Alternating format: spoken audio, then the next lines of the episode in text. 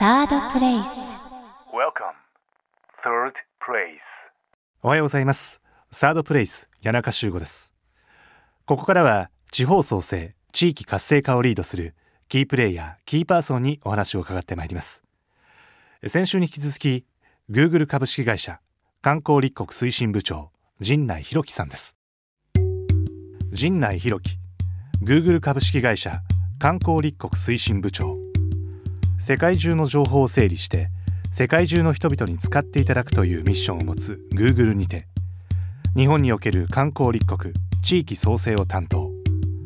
以前は株式会社 JTB にて市場開発部ホームページ編集室営業本部にてウェブ戦略を担当後地域コンテンツ開発の責任者を歴任。日本経団連観光委員会企画部会委員日本観光振興協会観光立国推進協議会委員。東京都東京ブランド推進委員を務める。今日はですね先週に引き続きまして Google さんってもさまざまなツールといったらなんですけどもいろんなものがありますけどもそれを地域の中で使うとどんなことができるのかなということですね。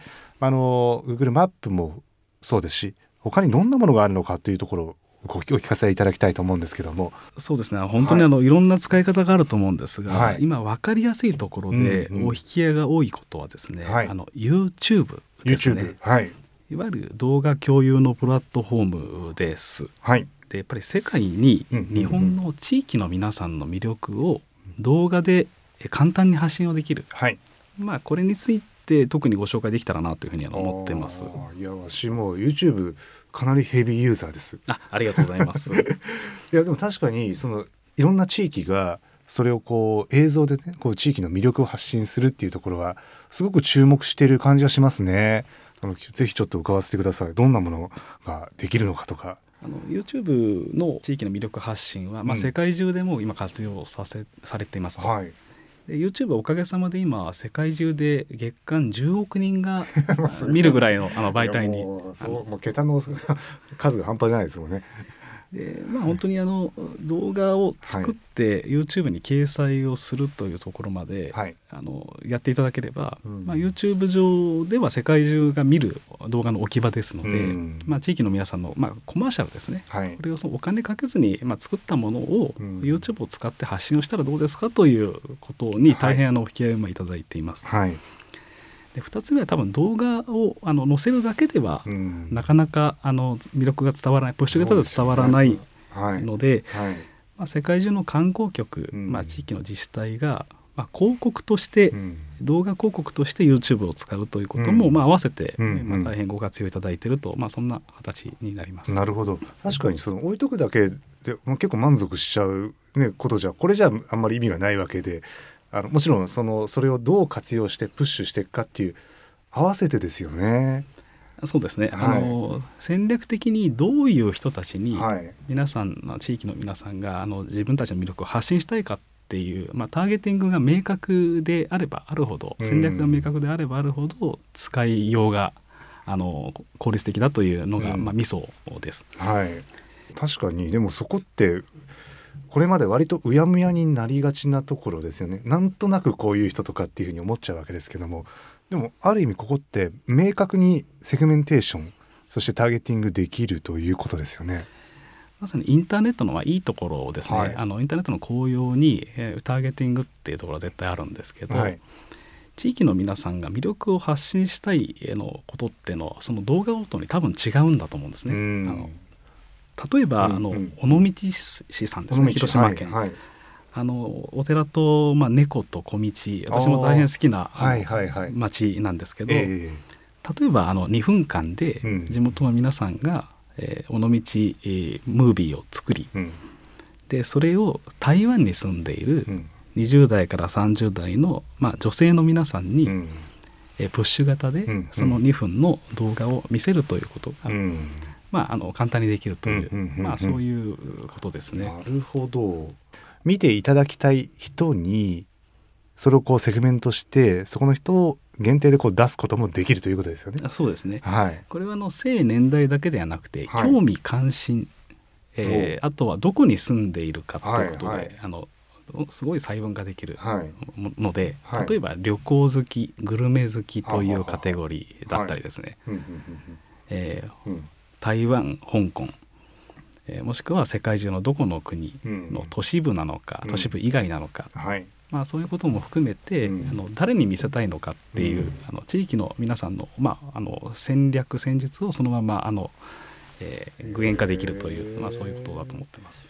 これまでなんとなくぼやっと思ってたことも結構明確にそれやってみたら全然効果出なかったと。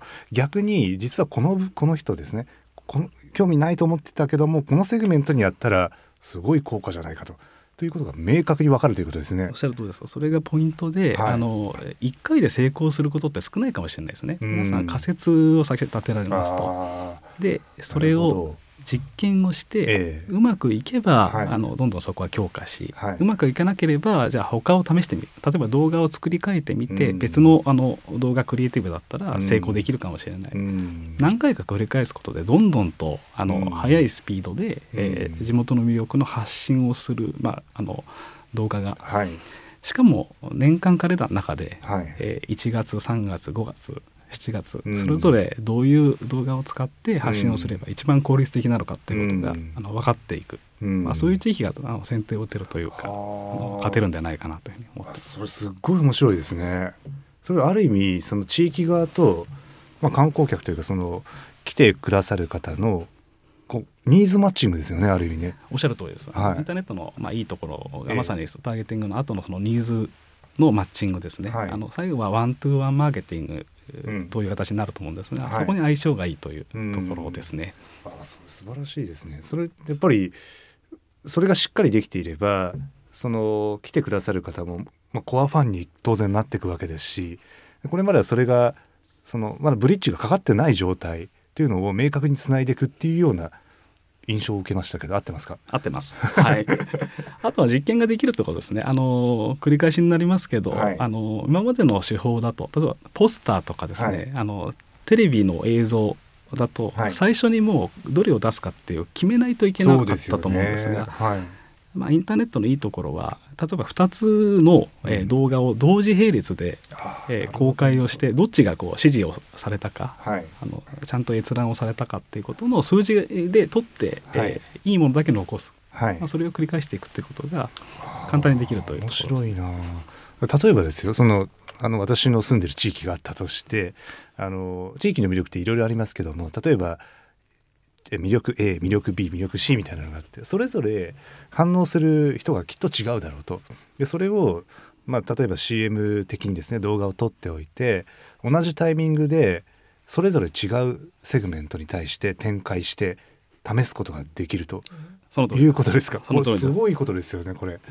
この人にはこういうものが割とこう反応がいいとか、こっちはこれ響かなかったなとかというものを検証して、はいまた次の手が打てると。その通りですと動画の場合は視聴率、はい。まあ、広告の中で30秒見ていただいた方の、まあ、視聴率を、はいまあ、明確に取ることができるみたいなはいはいはい使い方ですね。余計にですね、そのまあ YouTube にこう置いておくっていうこともそうですし、きちんとその仮説を持ってプッシュしていくというところがセットになって非常にこう意味が出てくるのかなというふうに思いますけど合ってますかね？あその通りです、はいでまさに仮説をお持ちなところが、うんすぐ実証で試せると、うん。でそれがすぐできるということですね。うんあ。の旧来型の手法だと1年がかりでレポートを出してまた2年目にみたいなあのへー1年サイクルが普通だったと思うんですが、はい。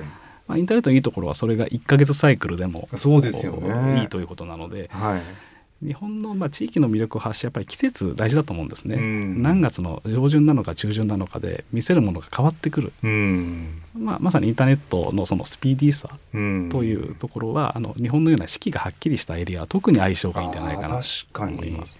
もうコンテンツはもう無制限にありますもんね。はいなるほど。これあの多分きっといろんな事例があるのかなとも思うんですけど、何かご紹介いただけるものってあったりしますか？そうですねあの、あります、はいえ日本全体のまあ事例ではあの観光庁さんですね、うんはい国国で、えっと2014年に事例を作っていただきました、はいえー日本の魅力をヨーロッパのうんうんうん。13カ国にうん。この YouTube の広告で伝える事業をはいあの出していただきましたはい。で広告を実際にあの効果が高かったという、まあ、評価いただいたことに加えて、はい。えー13カ国うん。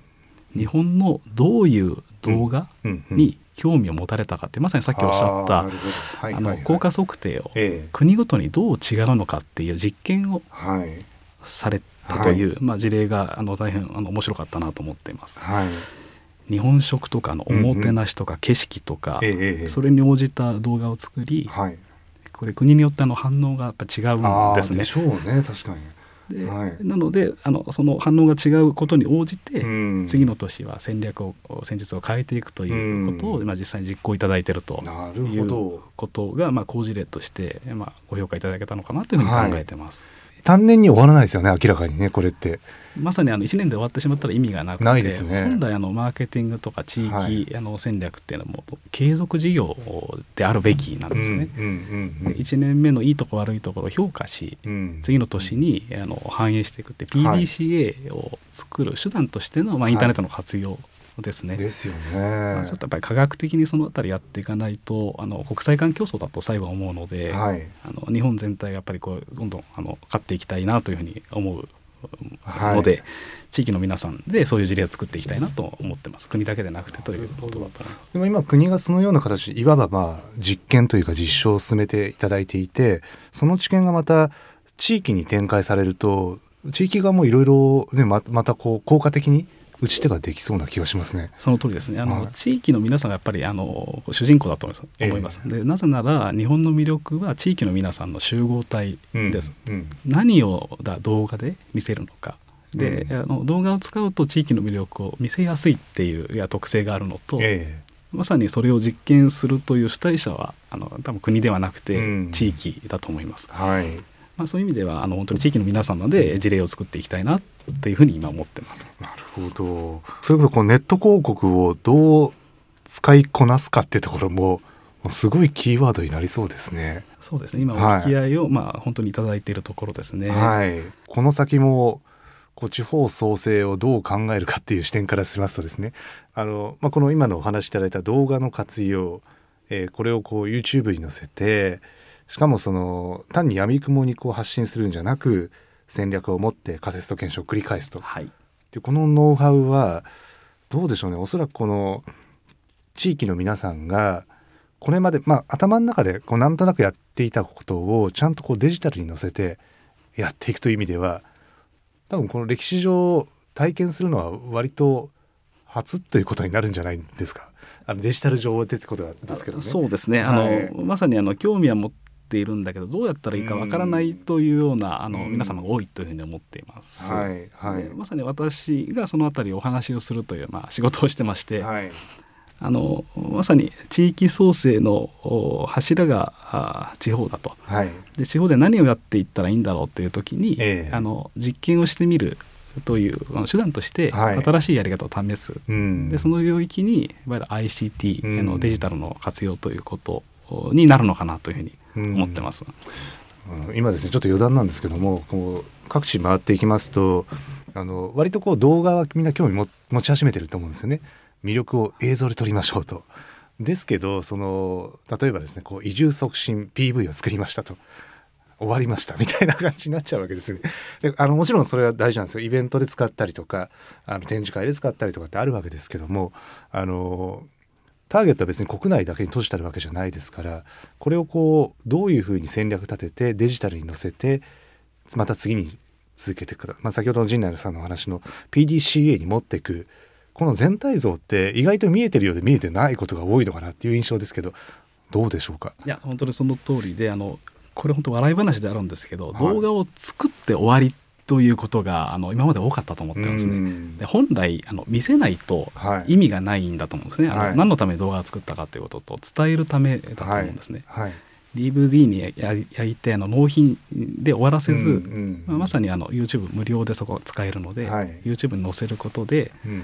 世界中に発信をして反応が数字で分かるので、うんうん。まあ、そこまでやって1年目を2年目につなげていくと。はいいうことをですねこれをぜひ実行いただきたいなというふうに思ってます。ですよね。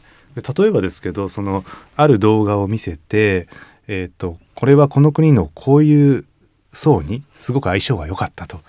で1年目そのなんとなく仮説の検証ができましたとで2年目につなげる時に1年目のやったことをこう上手にこう2年目に生かす時に何かこうデジタル的に面白いことってできたりするんですかね？これはあの、インターネットのいいところなんですけども、はい。1年目で例えば動画を見た人を、うん。えー個人情報を取らずに、はい。えーまあ、その地域に興味あるお客様として、あはい。の貯めておくことができるんです貯めね。ておく。はい。ほうほうほうほでこれは世界中で行われていて、はい。つまりあの一度あの動画の広告をううんうん。うん30秒以上見た人ということを、あのまあ、リスト化をしてい。くことができます。はい。でそれはあの広告の実費だけで貯めておくこと自体は無料ですと。はい。合理的に非常にあの見込み客はいになるお客様に対して、はい。えーその後にですねい。その地域にいらっしゃいというようなことを季節に応じた、へー。あの情報発信をしていくとかそういうことができる。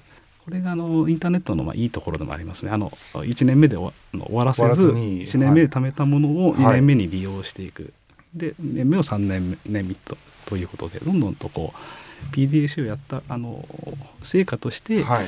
えっと、ゴールに近づくということですね、はい。はい。最終的にはその地域にあの来ていただきたい、はい。もしくはもっと興味関心を高めていきたいというゴールがあると思うんですね、はい。そこに至るどう至ったかを測定し、はい。ということに非常に効率がいいということだと思います。へー。えーとデジタル広告まあ単に打って終わりじゃなく本当に真の,、まあ、あのファンですよねですからねいわば、おっしゃる通りですね、えーそのファンを作るね、えー作っていくということができるということですよね。実際にその地域に来る前の指標の作り方もご相談をいただくんですね、はいはい。例えばあのファンクラブという会員をお持ちであれば、ええ。そのメール会員数みたいなところを、はあはあまあ、広告はあの効果の指標として測定するあーなるほど。とかですねホームページのアクセス数だけでなくて、ええ。滞在時間。あー滞在時間。い一定の時間こううん見てくれたかって初めてこうあの成果を1と数えるというようなことの数値、あのまあ、KPI を作りというようなことをやってらっしゃる地域もいらあの多くいらっしゃいます。なるほど。インターネット広告っていうとこうなんかどのぐらいこう料金かかるんだろうってところもきっとまあ皆さんも関心あると思うんですけども実は今は、ね、自分の予算がこれしかないよっていう場合もそれに応じたやり方もできますし多分そういうことですよね。そうですね、ええ。あのまあ、ご予算に応じてってことが、まあ、あのはい。臨機応変にできるっていうのがいいところなのと、はい。あとは今あれですねあの内閣府さんの地域創生の加速化あの交付金がまさにあの、申請をいただくというあのことのご相談も今多くいただいて、います。はい。なのであのまさにそういうあの国の施策をうまく活用いただきながら、うんしかも合理的なマーケティングうん。官民連携うん。PDCA そのあたりが結構科学的なあうん。の地域マーケティングの肝になってくると思う、うん。まあ、それをあの実行されたいという地域の皆さんを、まあ、うまく応援できたらなというふうには思ってそれは非常にいいですねそのまさにその単発じゃなくて PDCA という観点でその、まあ、国もさまざまなあの支援を今進めていると思いますけどもまさにその補正予算だったりいろんな形でついてくるものがこうちゃんと次の年にもまたその次につながるっていう意味ではあのそういう戦略を持って計測して次につなげるというその今お話しいただいた一連の流れがすごく相性いいですね。あのやはりそうなんですね。あの、はい。そのご予算がある時だけ実行ということじゃなくて、うん。最後は自立していただく必要があると思うんですね、はい。地域の皆様、はい。そのためにもあの最初のうちに実験をし、うん。何が効率的で何が良くないのかってことを早くこううん。把握する地域の皆さんが、まあ、先手を打ってるというふうに考えているので、はい。うまくまあ本当にそこをあとは実行あるのみという形かなというふうに思っています。るほど。陣内さんは多分きっと日本各地の自治体ですとかあの地域のプレイヤーの皆さんからご相談を受けること多いのかなというふうに思いますけどもあのさらにさまざまな取り組みをこう展開していく中で、まあ、地方創生の現状とか実際この辺結構あの本当は可能性あるけども皆さん苦しんでらっしゃるなとかなんかその辺でこうお感じになっていることってありますか？そうですね。2つほどありますねあの、はい。1点目は、はい。あの世界中の観光客日本人も含むなんですが、はい、インターネット当たり前の情報接触ツールとして使っていますと。うんうんまあ、にもかかわらず、ん地域側の情報発信がやっぱり遅れている、うん。特にマーケティングが遅れているということのちょっと危機感を私自身持っています。なるほど。でこれは例えば訪日外国人、えー93%がはい。インターネットユーザーだというふうに、あの調査結果93ですか。まあでもそんぐらいになりますよね確かに。あそうだと思うんですね。はい、確かに。ただ、はい。あの多分日本の自治体さんがお持ちの観光予算の中のデジタルの割合って、うん。私の見た目は多分あの本当に5%とか3%というあの逆のあのまあ、ことが今起こっているんじゃないかなと思っていて、あの何があの役に立つのかってきっちり把握するということも大事だと思うんですね。うん。あのでインターネットが大事だということであれば、うん。で速やかにあのインターネットをどう使えるのかっていうふうに、うん。あの実行ををするというやりやり方を変えていくというこの変化の対応ですね、うん。先手を打つ、うん。まあ、そういうことが求められてんじゃないかなっていうのがあの問題意識の1点目ですね。はい。で2点目は、ええ。あのそうなんだと。あその通りだよと言われることもあるんですが、うんそのためにあのいわゆる ICT、うん。情報活用うんを、まあ、うまくするためのマーケティング、うん。デジタルマーケティングの、うんまあ、戦略をする、うん。まあ、人と組織とうん。予算、うん。まあ、これがないとうまくいかないんですけどそれが地域になかなか育ってないなっていう相談を受けることが多いです。お悩みがそこだと。はいはいはい。やっぱり最後は人材。あの人だと思うんですが、ええ。まあ、それをどう育てていくのかってはい。いう領域の一つにまさにデジタルっていうあののを置いておく必要があるのかなっていうふうに私は思っています。実際そこってどうしたらいいんですかね？あの、まあ、おっしゃる通りだと思うんですよね。あの本当にこういわゆるデジタルマーケティング専任担当というかですね。多分もうそのぐらい置く価値は十分にまあ、十分にねあります,、よね。逆に言うと置かないとおかしいんじゃないかなと思って、います。なぜなら旅行者の大半が、あのデジタルを使って、うん。えどこに行こうか旅先を選んでいるという今、ええ。あののが実態だからということですね。はい。でまあ、あの本当にあのおそれをどうやるのか。でうん。官民連携を、まあ、民間側の人材を、まあ、例えば登用していくっていうことももちろん必要ですし、うん。まあ、本当に一時的にでもいいので、はい。あの官民交流人事制度じゃあそのどこのうん地域が作るのかなというところも私は興味関心を持っていますし、はあとはあのいわゆるデジタルに強いコンサルの方ですね、ええ。第三者の方をうまく活用いただくということも一時的には必要でしょうし。そうですでね最終的には一度東京に多分来ていらっしゃるかもしれない若者のあの、はい。ふるさとをお持ちな地域の方がやっぱり、うん例えば U ターンも含めですね、うん。このデジタル人材を、うん。いかに地元に戻ってきてもらうかってことを政策にいかに、うん。あの反映し実行していくかってことも大事なのかなというふうに思います。本当ですねそうか。いやでも確かにその通りだなって今聞いてて思いました。あの自治体側もそういう必要性をなんとなく気づいているけどもどうやってそういう人材を取り入れたらいいかわからないっていう多分そう切実な何て言うんでしょう悩みというか。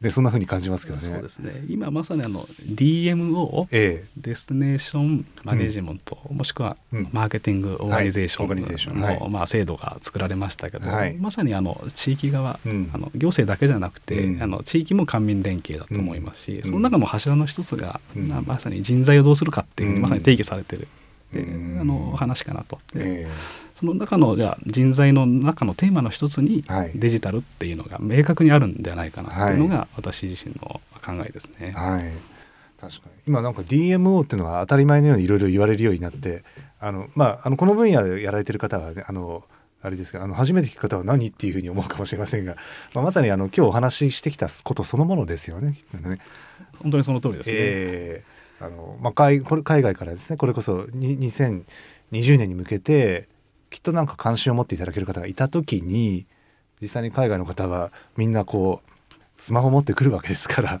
その時に地域はどうやってそこをねあの設計してますかっていう話ですよね。そうですね。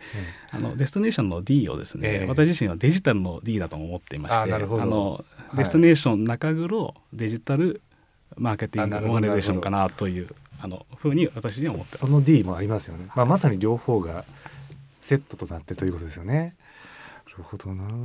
あのでも今回あのこの活動を通じてこう日本の魅力をこう再発見。まあ日本の魅力イコールそれぞれの地域の魅力ということだと思う思うんですけども、この価値の再発見、価値の再定義、それを伝えるということに関しては陣内さんどんな風にお感じになってますか？これものすごい大事ですね。あの、はい。地域の魅力本当にいいものをお持ちの治療地域の皆さんが多いんですけど、はい。それが伝わってないあの日本人の中でもさえ伝わってないですし、うん。外国においてはもっと海外の方には伝わってない。うん。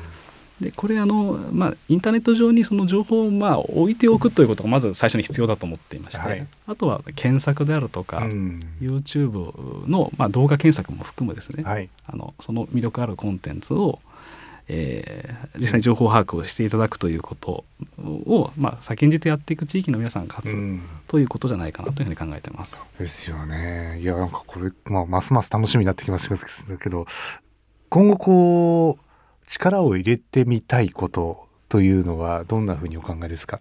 一言で言うと、はい。地域の魅力を世界へ発信。はい。これをやっていきたいというふうに思います。うん、あの今日お話しいただいたこの YouTube を活用した、まあ、国内外への魅力の発信ですねでさらにその先週もお話しいただいたストリートビューも含めてですねこう全部施策が一連としてですねこうつながっていくとものすごい面白いデジタルマーケティングというのは言ったらなんですけどもデスティネーションでもありデジタルでもあるというこのマーケティングが非常に面白くなっていくんじゃないかなというふうに私もワクワクしていますけど。はいそのための司令塔ですね、やはりええこれも繰り返しになりますけど、はい。地域側に司令塔、はい。そういう機能が必要なのかなというふうに思います。はい、あの先週今週とですねその多分 Google さんのいろんなツールがある中の多分まだいくつかだけだと思うんですね伺えたのって。